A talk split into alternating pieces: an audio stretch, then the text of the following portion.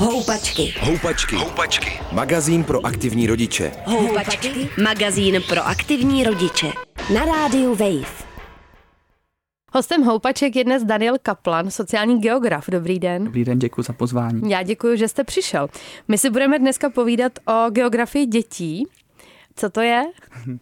No, geografie dětí, to je taková subdisciplína právě sociální geografie, která se zabývá tí, vlastně tím, jak děti vnímají prostor, jak s ním nakládají, jak ho ovlivňují, nebo jak vlastně ten prostor ovlivňuje ty děti, jak se v něm pohybují a, a tak dál. Vlastně takovým hlavním cílem té geografie dětí je nějak zrovnoprávnit uh, ty děti uh, vůči těm dospělým, protože se na ty děti, dá se říct, na něm, se na ně moc nekouká řekněme, jako, jako na rovnocené partnery při tvorbě nějakého veřejného prostoru, třeba dětského hřiště, kdy vlastně ty dětské hřiště se uh, navrhují, nebo navrhují dospělí podle svých nějakých plánů a často se jako dětí neptají, přitom je to vlastně dětské hřiště. Mm-hmm. Měli, by, měli by ho využívat děti.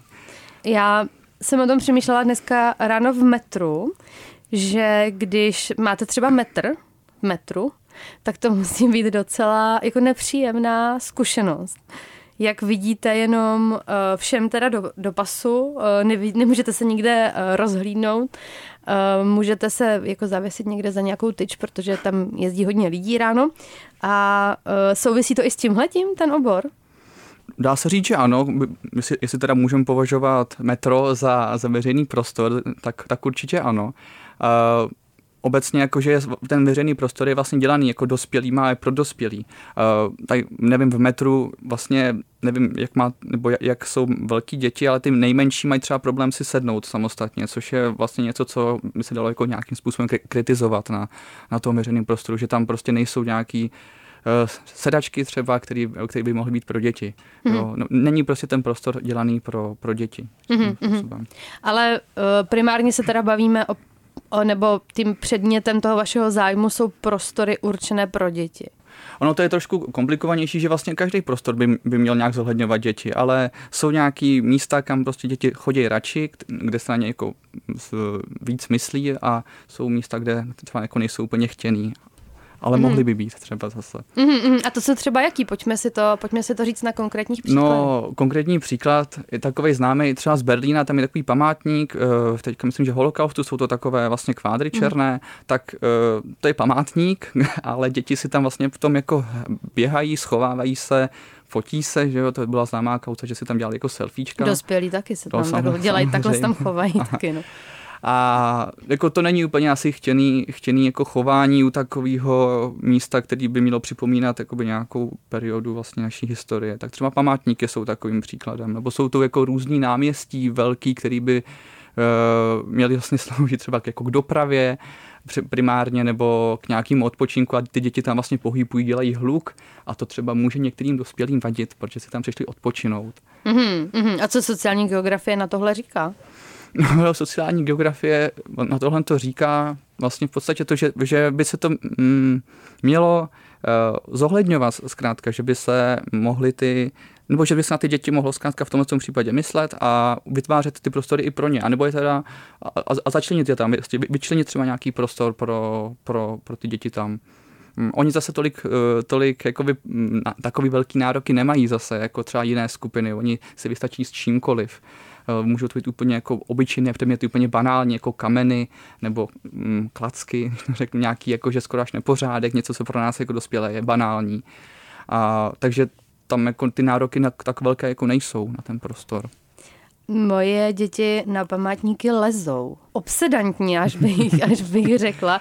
A většinou, vždycky to jsou památníky, u kterých se to nehodí vlastně. Asi neexistuje památník vhodný k lezení dětí, že? No, asi ne, no. A věřím tomu, věřím tomu, že existují nějaký umělecký díla, který třeba jako k tomu vybící a jsou proto dělaný. U těch památníků asi, asi, asi to vhodné není, nebo to je teďka otázka z našeho jakoby dospěláckého pohledu, to asi vhodné není pro ně, to je prostě jenom nějaká socha, která, na, na kterou se dobře leze, která vlastně jako rozvíjí mimochodem i jako motorický právě nějaký dovednosti třeba, který, který jinde se tam rozvíjet nedají. Vy jste říkal, že se v každém tom prostoru dá vymezit eh, nějaké místo, které je vhodné pro děti. Eh, v Praze je Karlovo náměstí, hodně, hodně velikánský. Je tam hodně zeleně a pak je tam takový místo, kde, eh, který, kde nejsou žádný stromy. A je tam ohrádka a v ní je pískoviště a klouzačka na takovém tom jekorovém povrchu, nebo jak se tomu říká. Uh, já jsem tam párkrát své děti vzala, je tam zaprý strašný vedro, kdykoliv vysvětne slunce, ale hlavně ten prostě dě, moje děti vůbec nezajímá a chtěli by běhat v tom parku, kde jsou ty stromy a, a kde odpočívají ty lidi na těch lavičkách, jak jste zmiňoval. Uh, já jim to samozřejmě můžu jako zakázat, ale uh, nedává mi to jako smysl, tak eh, co je teda ten správně vymezený prostor? Že tohle to, jako je, je, tam, je to vymezený, je tam jako mm-hmm. plot, ale no, teď úplně nevím, jestli to ono takhle má. samo o sobě možná jako plot není úplně jako vhodný vymezování, teda takhle prostor pro děti. Jako může to sloužit taky jako vlastně nějaká nějaký zajímavý jakoby, předmět, se kterým můžou nějak interagovat, třeba po něm jako lézt, OK. Uh, správně vymezený prostor. Eh, otázkou teďka, jestli se bavíme třeba někde jako v parku, anebo třeba někde jako v betonovém prostředí, když to řeknu takhle.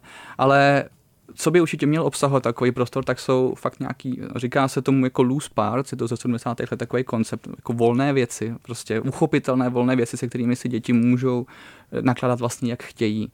A, a to, to by tam vždycky, nebo doporučoval bych, aby to tam, aby to tam bylo, protože s tím jsou vlastně jako nejkreativnější a můžou si to prostě přenést. Není to něco, není to něco co je vlastně někde ukotveného a nedá se to, nedá se to zkrátka jako nosit. A mimochodem to, nebo mám takový pocit, že to třeba jako chybí vlastně skoro, skoro na každém hřišti, že by se jako dalo s, s něčím jako hýbat a přenášet si to takhle. Jako. Hmm, no to máte pravdu, to mě nic takového nenapadá, kromě těch klacků. No, ale ve městě, jestli jsem to já správně vypozorovala, ve městech, hlavně těch větších, jsou ty klacky hodně nežádoucí věc, jo? že když třeba najde je v parku Eh, klace, který leží na zemi, tak od toho jsou ty městské služby, které jako ty klacky sbírají. Mm-hmm.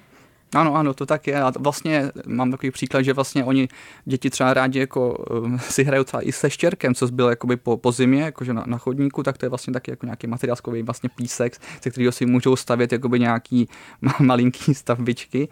A, a taky to je vlastně něco, co už po nějaké době začne být nechtěný, jakoby, a, a proto se to, proto se to uh, okouká, nebo prostě už to, už to není potřebný z, z, z, z našeho dospěláckého pohledu to, to taky to je zase něco, to, co taky vlastně děti jako přitahuje dost a to je nějaká dočasnost těch předmětů, že když tam jsou nějakou chvíli a pak zase zmizej, eh, krásný příklad je třeba s tím sněhem, který vlastně je, eh, děti vyběhnou okamžitě, nebo většina dětí vyběhne ven, nějak si s ním hrajou, pak zase zmizí a pak zase zasněží znovu třeba o měsíc a, a, zase, a zase jsou z toho jako úplně nadšení.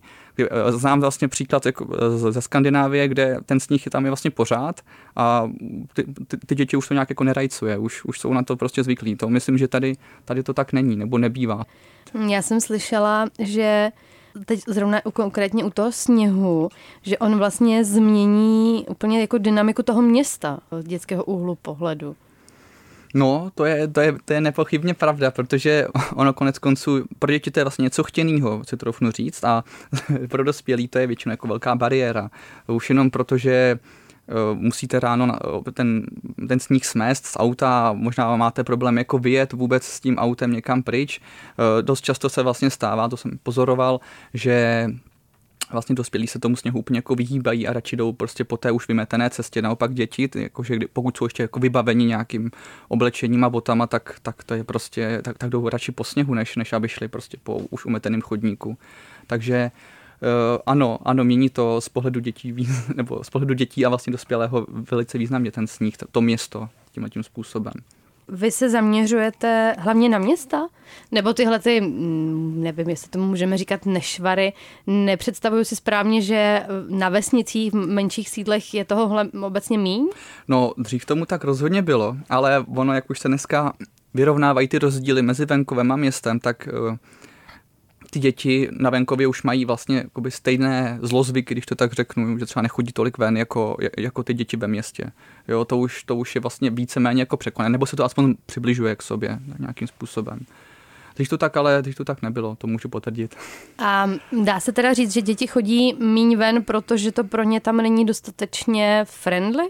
Dostatečně friendly, dostatečně přitažlivé. Může to být jeden z těch důvodů. Další věc jsou potom rodiče, který z nějakého důvodu, o tom se také hodně píše, eh, se bojí o ty děti čím dál víc, než třeba se asi báli rodiče třeba před 10-20 lety.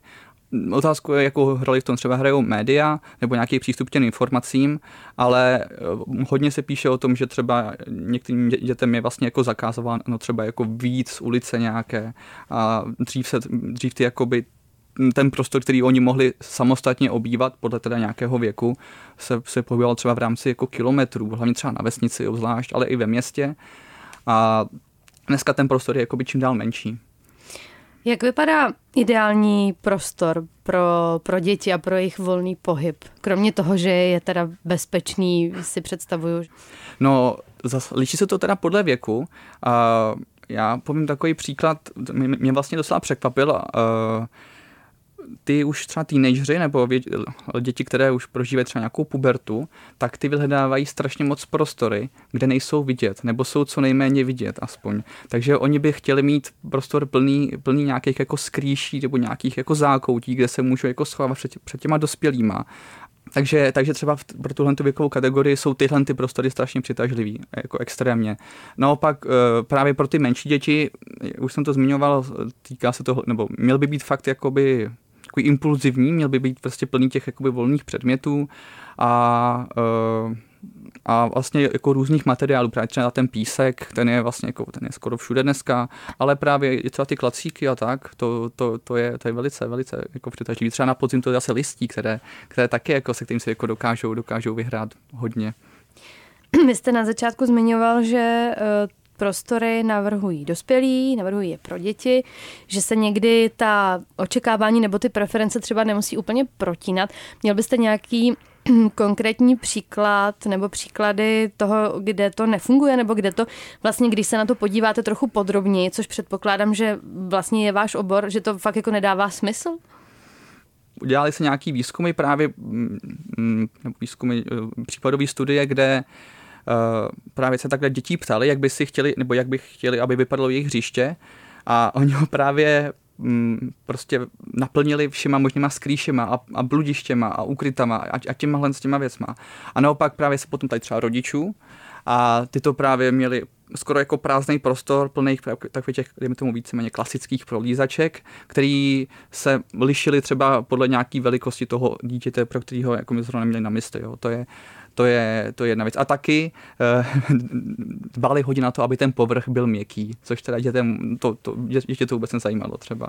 Věřím, nebo vím, že nějaký, nějaký hřiště tady jsou, ne, ne teda v Česku, ale už se takhle jako objevují, který se jako navrhují děti. Ono to má jednu velkou výhodu, která se možná tak neakcentuje, ale když si děti vytvoří nějaký prostor, takhle pro sebe, tak k němu potom mají větší vztah a věřím tomu, že se o něj třeba budou i starat a budou mít k němu nějaký nějakou citovou vazbu a budou tam třeba chodit rádi, jo? Že, že, se, že jako na to nezanevřou prostě. A co z, říkají výzkumy o stromech? no, o stromech. No, že by se, no, no stromy jako takový, to je taková vlastně přírodní prolezačka, že vlastně. No apelují na to, aby, eh, aby jako byly zasazovány a aby hlavně ty větvy byly dostatečný jako výšce, aby ty děti na to mohly růst, eh, aby na to mohly lézt. Tam je potom eh, problém zase u těch rodičů, že oni se strašně bojí toho, že by dítě spadlo. A tak stromy, že, nebo ty plezačky jakoby rozvíjí nějakou tu motori, nějaký ty motorické vlastnosti dítěte, ale ty rodiče vlastně se tak bojí, ho jako přidržují a to dítě vlastně necítí takový to dobro, nebo často necítí takové to dobrodružství z toho, že vlastně objevuje a, a, a jde vlastně samo nahoru, vlastně leze samo nahoru. A často mimochodem eh, rodiče zmiňují to, že se vlastně nebojí o to dítě jako takové, ale o to, co by řekli ti ostatní, co jsou tam kolem a koukají na to, že, že když mu to dítě spadne, že si řeknou, to je ale nezodpovědný rodič, nechá dítě spadnout ne každý rodič samozřejmě takový ochranářský. Mimochodem spousta, spousta takhle vědců si do, do těchto těch ochranářských rodičů jako rýpe, že právě jako dost jako omezují právě takhle ty děti. Jako, ono, ta, ta motivace je vlastně správná, mají jako strach, aby se něco nestalo. Ale pak jako je tam ta druhá věc, že, že jako třeba nejsou už tak jako zdatní třeba v té přírodě, v tom prostoru se pohybovat sami. Co si myslíte ze, z titulu své profese obecně o dětských hřištích? No. Uh, Co? že že vlastně dětský, ano, já jsem to říkal na začátku, dětské hřiště by měly děla, být dělané pro děti, vytvářené, ale vlastně dost často se tam nemyslí třeba na matky, nebo vlastně na, na rodiče jako takové. Uh, v dět, na, na dětských hřištích mi obecně chybí vlastně nějaká krytá plocha, protože když zaprší a je to jenom třeba přeháňka, tak se okamžitě jde jako domů, protože prostě nenecháte dítě zmoknout a vlastně aby tam ani vy sama nechcete určitě zmoknout. Ale, a to, a to mi tady jako strašně chybí. Vím, že už se to jakoby nějakým způsobem řeší, že jsou třeba nějaké jako multifunkční hřiště, kde máte třeba nějaké, nějaké jako restaurace, kde se třeba na chvilku můžete schovat, ale jako prostě nějaká samostatná jako krytá plocha by určitě byla fajn pro ty děti, že by se tam prostě schovali a mohli, mohli tam vlastně si taky jako nějakým způsobem hrát. To, to mi tady jako hodně chybí. No a, mm, a vlastně ještě, ještě co, co bych k tomu řekl, nebo to zopakuju, to jsou ty, to jsou ty materiály, nebo to jsou ty volný, volný nějaký mm-hmm. části toho. Hele, a co voda? Vodní prvky? No, no vodní prvky, to, to je taky hodně přitažlivý uh, element, nebo voda je obecně jako přitažlivý element. Stačí vlastně jenom obecná, nebo obecně jako nějaká kaluš, nebo, nebo cokoliv. A co... čím to je? No, Ty děti, to, mně to přijde, že je v tom úplně jako nějaká magie, jo? že ta voda to, jak já teda na svých dětech vidím, že se vůbec jako nedokážou ovládnout, jo, když, když vidí vodu. A v jakýmkoliv ročním období to nejde o to, že jim je vedro. Jako jim, jim kolikrát vůbec není vedro, ale ta voda je úplně pro ně jako ne, nepřekonatelná. No já, já si to vysvětluji jednak a hlavně vlastně tím, že to zase souvisí s tou do, dočasností, nebo teda záleží teda, o jaké vodě se bavíme, když je to třeba prostě fakt nějaká kaluš, nebo někde, něco, kde ta voda prostě není, běžně, tak to je prostě to ono, že to je prostě něco jako speciálního. Když potom mm, se můžeme bavit třeba o fontánách, no to je taky jako jeden výzkum ze, ze Sheffieldu z Británie, tak uh, to prostě se s vodou můžete dělat jakoby úplně jiné věci, než prostě s pískem, než, než prostě s nějakým trakturkem, to prostě šplouchá, můžete to prostě po sobě stříkat. To jsou věci, které s ničím jiným se dělat jako nedá jen tak běžně v přírodě, nebo v přírodě v prostoru. Takže prostě jsou to nějaké jako jedinečnosti té vody, co je, co je přitahuje, si myslím teda. Vy jste se teď vrátil z Finska, kde jste, eh, já si představuju, se zajímal o to, jak tyhle ty prostory dělají Finové eh, líp, než třeba my u nás. Co, co vás tam zaujalo? Co je tam lepší? No právě jsem se inspiroval tím, že tam mají dost často nějaké, nějaké kryté prostory. To je, to je něco, co, co já jsem říkal tady jako chybí. A No a potom, potom jsou to vlastně ty hřiště, které jsou nějak jako strašně pěkně zakomponované do té přírody, že, že se to vlastně jako prolíná, že, že, že tam máte teda nějakou tu skluzavku, nějaký kolotoč, ale pak tam máte právě i nějaký jako třeba dřevěný domeček, do kterého si můžete jako vlézt a vlastně se tam schovat právě že v tom jsou jako, v tom jsou, v tom jsou jakoby asi lepší, dá se říct.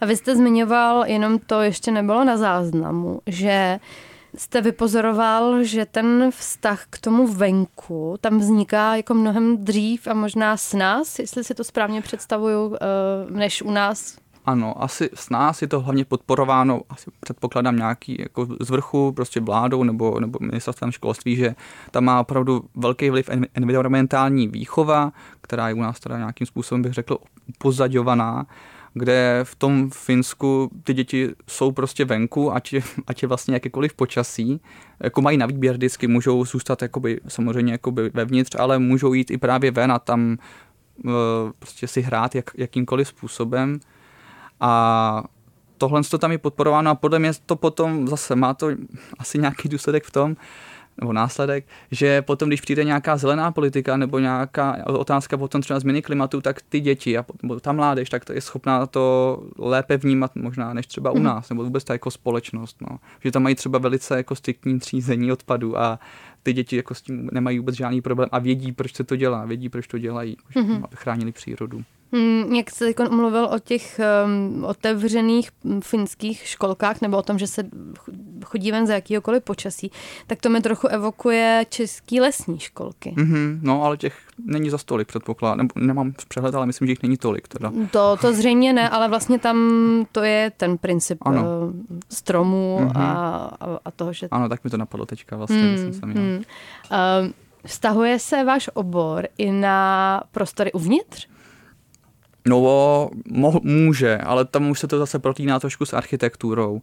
Dost, dost často jsou uh, zkoumaný takový, myslím, říká semiveře, semiveřejné prostory. To jsou prostory v obchodních centrech, kam se, kam se ti mladší nebo mladí také jako dost jako soustředí právě i, hlavně když je jako horší počasí, že chybí jim teda dejme tomu nějaká ta stříčka někde na tom hřišti nebo někde, hmm. tak si jdou vlastně uh, sednou, sednou do, do, do obchodáku, někde do food courtu.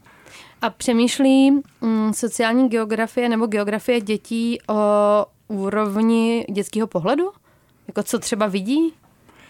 z toho, z toho světa, třeba z těch veřejných prostor, že když máte třeba ten zmiňovaný metr nebo metr dvacet, jak to vypadá ten svět? No, Určitě takový výzkumy jsou. Vlastně dost často, je to dost často používaná metoda, že dáte dětem fotoaparát, takový ten jednorázový, a prostě mají fotit, mají fotit co vidí, jak, jak jste vlastně hmm. říkala. Ale pak z toho že pak, pak záleží na, na co se ptáte, jaká je výzkumná otázka nebo nějaká hypotéza a pak z toho jako jste schopni vys, usoudit, nebo vys, usoudit jakoby nějaký závěry.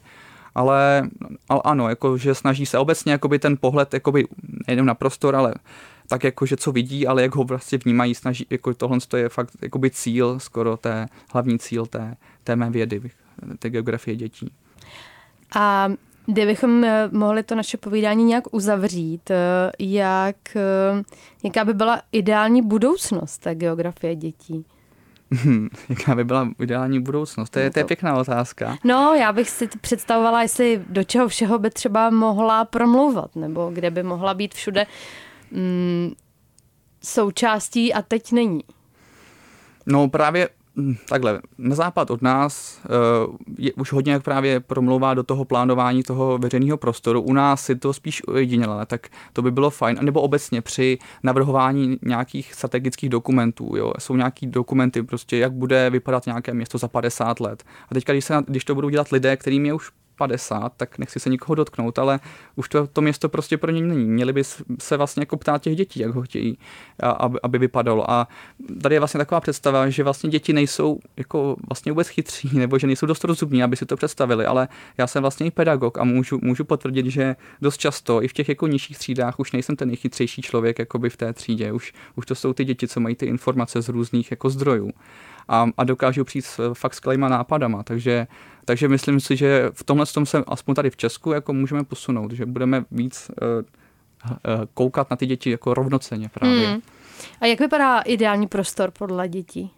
No to, se, to, je právě, to je právě prostor skoro až neorganizovaný vlastně podle, podle vlastně našich, eh, na, našich představ. Prostě takovej, já bych skoro řekl, že by měl být jako plastický skoro, že by, že by si ho vlastně mohli přetvářet, jak by zrovna v tu chvíli jako chtěli, ale to je taková utopie hmm, spíš. Hmm, hmm. Zatím aspoň teda. Daniel Kaplan, sociální geograf, byl hostem dnešních Houpaček. Děkuji, že jste přišel. Děkuji za pozvání, mějte se. Houpačky. Houpačky. Magazín pro aktivní rodiče, který sebou můžeš vozit v kočárku. Přihlas se k odběru podcastu na wave.cz lomeno podcasty a poslouchej Houpačky kdykoliv a kdekoliv.